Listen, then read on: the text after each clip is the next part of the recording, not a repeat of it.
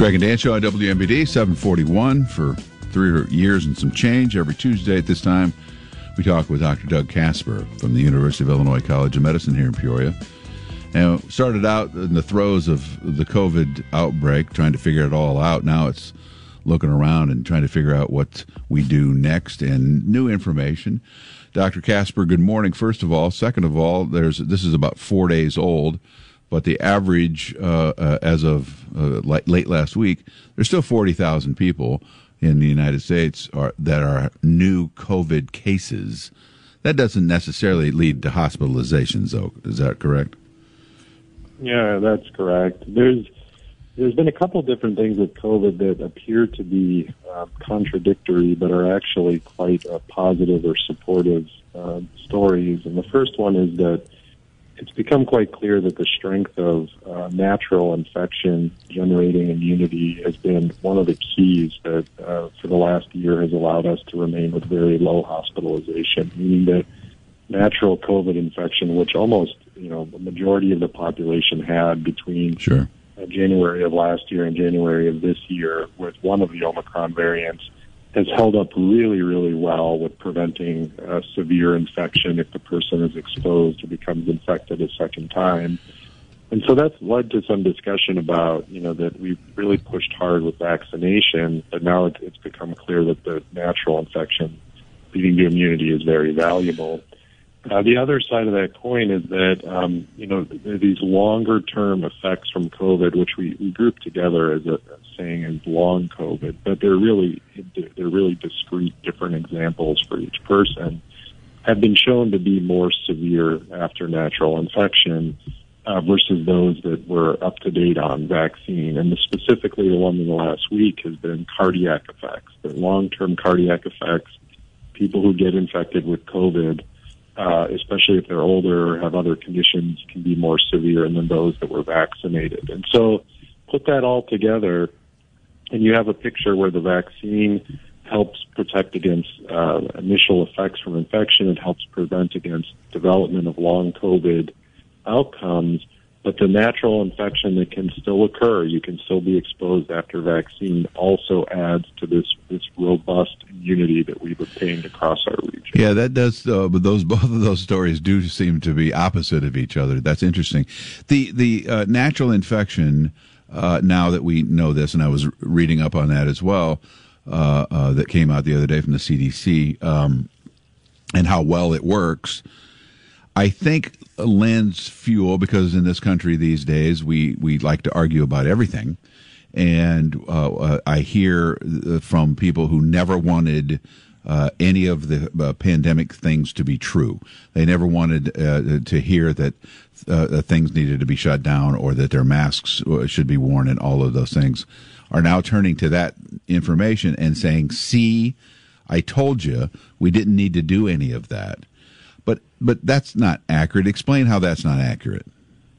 Yeah, there's there's really there's two time periods within um, COVID in our country, and so there's the initial period leading up to widespread availability of a vaccine, and then there's the post-vaccine period, and these are actually really different as far as outcome severity um, and how we provided guidance. Now, what happened was is that the pre-vaccine period uh, was we almost forget how severe across the country. We forget about the stories about ventilator shortages and mass hospitalization. Yeah.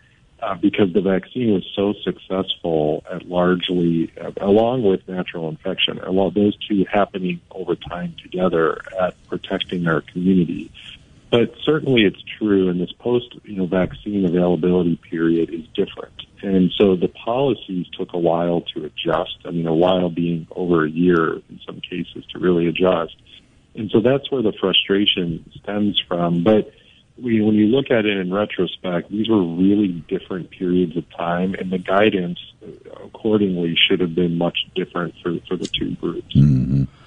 Uh, just uh, someone, uh, a listener, sent me this, and then the resource is the Massachusetts Water Resources Authority, and it shows between uh, April of 2020 and December of 2022 that there are actually based on the wastewater, there are more uh, cases of COVID now than there were back in, uh, let's see, what was this, 20, April 2020.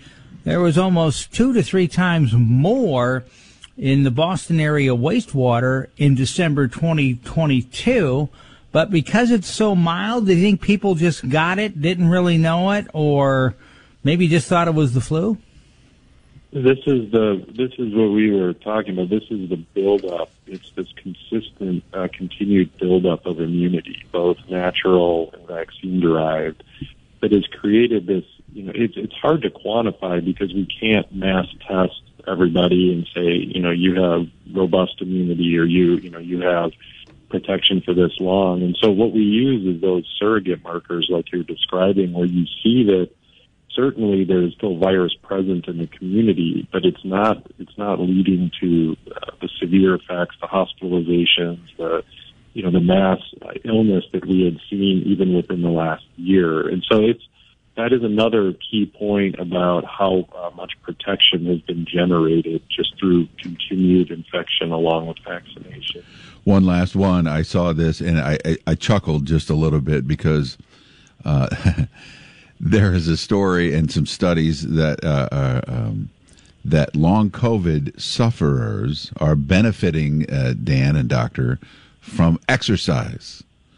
And that makes me chuckle just a bit because we all benefit from exercise. Yeah. But some of these folks who have a lot of uh, uh, long COVID symptoms, including uh, respiratory distress and so on and so forth, have been put through some programs uh, supervised by medical people, and it's it's quite successful.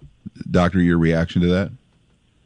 Yeah, it's uh, it's a wonderful story to hear. I think that part of it is sometimes, especially in northern climates, we forget how easy it is to become sedentary at parts of the year. You know, mm-hmm. it's just cold and it's dark and it's difficult to you know to find time. And so, um, you know, when sometimes when things are prescribed, even if they're not medication, you know, they're their prescription of exercise or prescription of physical therapy the um, it changes the tone for the person on how to approach it. You know, it becomes more of a, a serious nature rather than an extracurricular. And so, uh, you know, we try to do this in school. We prescribe extra, you know, we do gym class in school mm-hmm. in this mm-hmm. manner to try to introduce it to children. But I think that it reflects that under supervision with increased adherence and intensity, you get better results.